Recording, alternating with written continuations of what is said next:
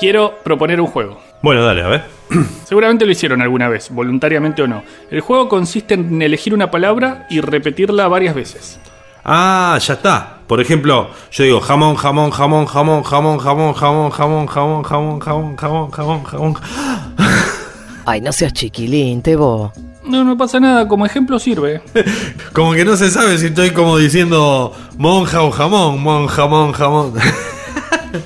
Cortala, Tebo. Esto parece serio. Mirá la cara de serio que está poniendo Diego. No pasa nada, en serio. También se puede ser eh, bobo. Bobo, bobo, bobo, bobo. Ah, no, esa no. ¡Tebo! Bobo, bobo, bobo, como. No. Esa no sirve. ¿Qué pasa cuando se repite tantas veces una palabra? Al principio parece que la palabra está ordenada de otra manera, ¿no? Como que la última sílaba es la primera. Pero enseguida, si uno sigue repitiendo, la palabra no tiene más sentido. No es la palabra jamón repetida, es una sucesión de sonidos que no nos significan nada y que no se sabe dónde empiezan y dónde terminan. Esto tiene un nombre. Este efecto psicológico se llama saciedad semántica. También es bueno para una, para una banda indie, un poco, ¿no? O sea que es posible que nuestro cerebro se canse del sentido de una palabra. ¿Existe eso?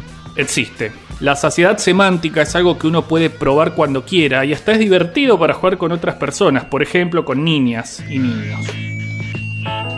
La persona que utilizó este término por primera vez fue el investigador Leon Jacobowitz James, en su tesis doctoral de 1962 en la Universidad McGill de Canadá y su trabajo dio lugar a muchas investigaciones posteriores. Una de ellas, que hizo el mismo Jacobowitz, demostró que la saciedad semántica podía ser muy útil para ayudar a las personas con problemas de habla a vencer el pánico de tener que dar un discurso público.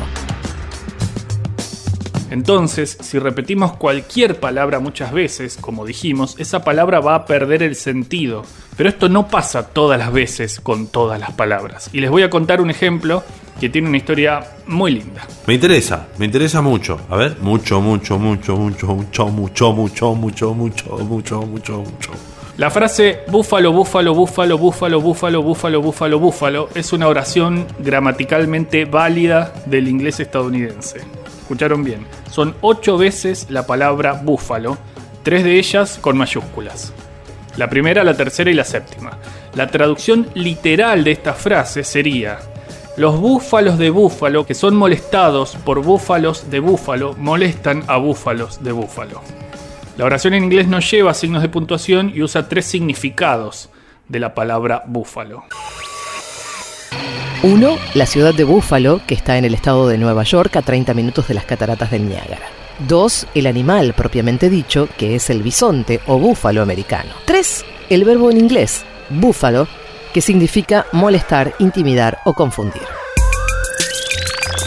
Se supone que la primera persona que formuló esta frase fue el profesor William Rappaport de la Universidad de Buffalo en 1972. Él es el autor del paper científico Una historia de la oración búfalo, búfalo, búfalo, búfalo, búfalo, búfalo.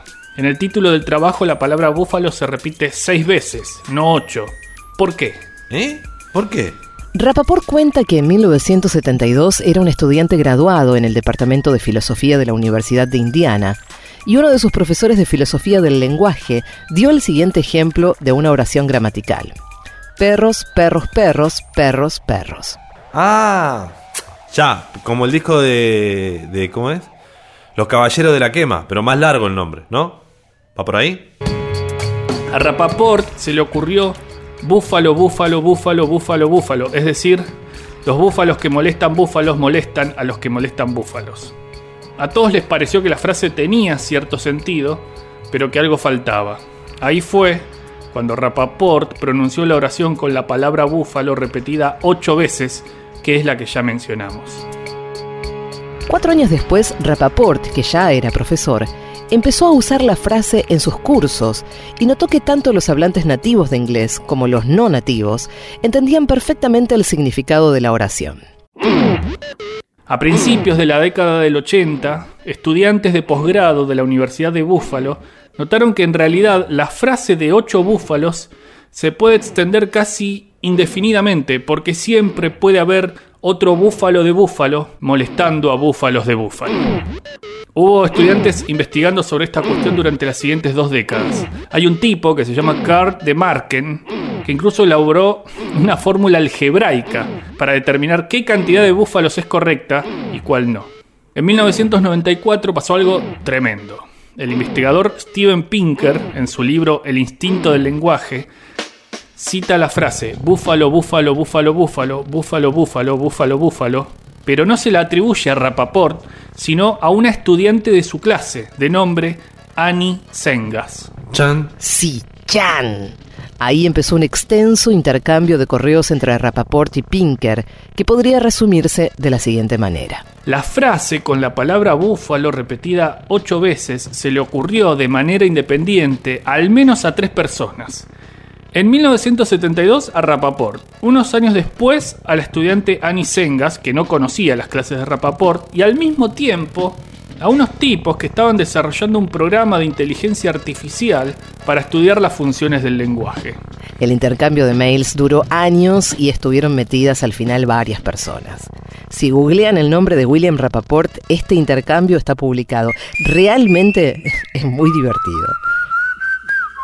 La conclusión de todo esto es que si uno quiere ponerse a repetir palabras, es más sencillo jugar a la saciedad semántica en casa que dedicarle una vida entera a un par de búfalos. Búfalo, búfalo, búfalo, búfalo, búfalo, búfalo, búfalo, búfalo, búfalo, búfalo. No es fácil, ¿eh? Búfalo, búfalo, búfalo, búfalo. Búfalo, búfalo, búfalo, búfalo, búfalo, búfalo, búfalo, búfalo. Vengo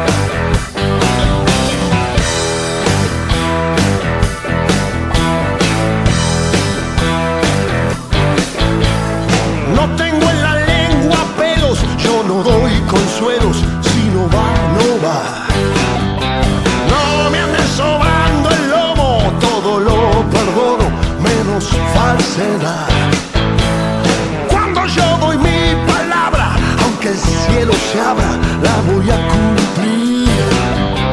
Con toda la carne al fuego, pongo sangre y huevo, es lo que.